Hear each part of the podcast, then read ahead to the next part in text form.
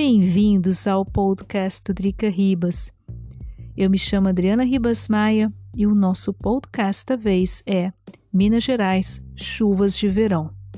Verão significa chuvas torrenciais. Depois do calorão vem a tromba d'água. É o clássico do verão, mas as chuvas ganharam um potencial destruidor com as mudanças climáticas ao longo dos anos. A BR-040 é uma velha conhecida minha. Não sei quantas vezes eu peguei essa estrada na minha vida, claro, do tempo em que vivi em Brasília, indo para o Rio de Janeiro de carro ou de ônibus, seja por trabalho, visitar parentes ou de férias. Eu me lembro um verão em que eu e minha família fomos de carro de Brasília para o Rio de Janeiro. Isso faz mais de 30 anos. Aliás, o que sempre fazíamos, já que somos oriundos do Rio de Janeiro, e a saudade do mar sempre batia. No trecho entre Cristalina, Goiás e João Pinheiro, Minas Gerais, o carro passou por um buraco bem grande e quebrou. Além da roda, também foi uma peça do motor. Meu pai não estava correndo muito e o buraco simplesmente apareceu na nossa frente e não havia como desviar. Ninguém saiu ferido e tivemos sorte de estarmos perto de João Pinheiro. Conseguimos chegar na cidade e encontrar um mecânico. A roda foi consertada, mas a peça do motor teve de vir de Belo Horizonte. Isso fez com que a gente tivesse de esperar horas em João Pinheiro. Isso foi há mais de 30 anos. Também me lembro que nessa viagem chovia muito, o típico do verão, sem contar com outro clássico brasileiro, a má conservação das estradas.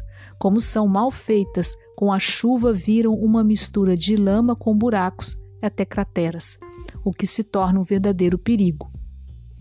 Minas Gerais debaixo de chuva.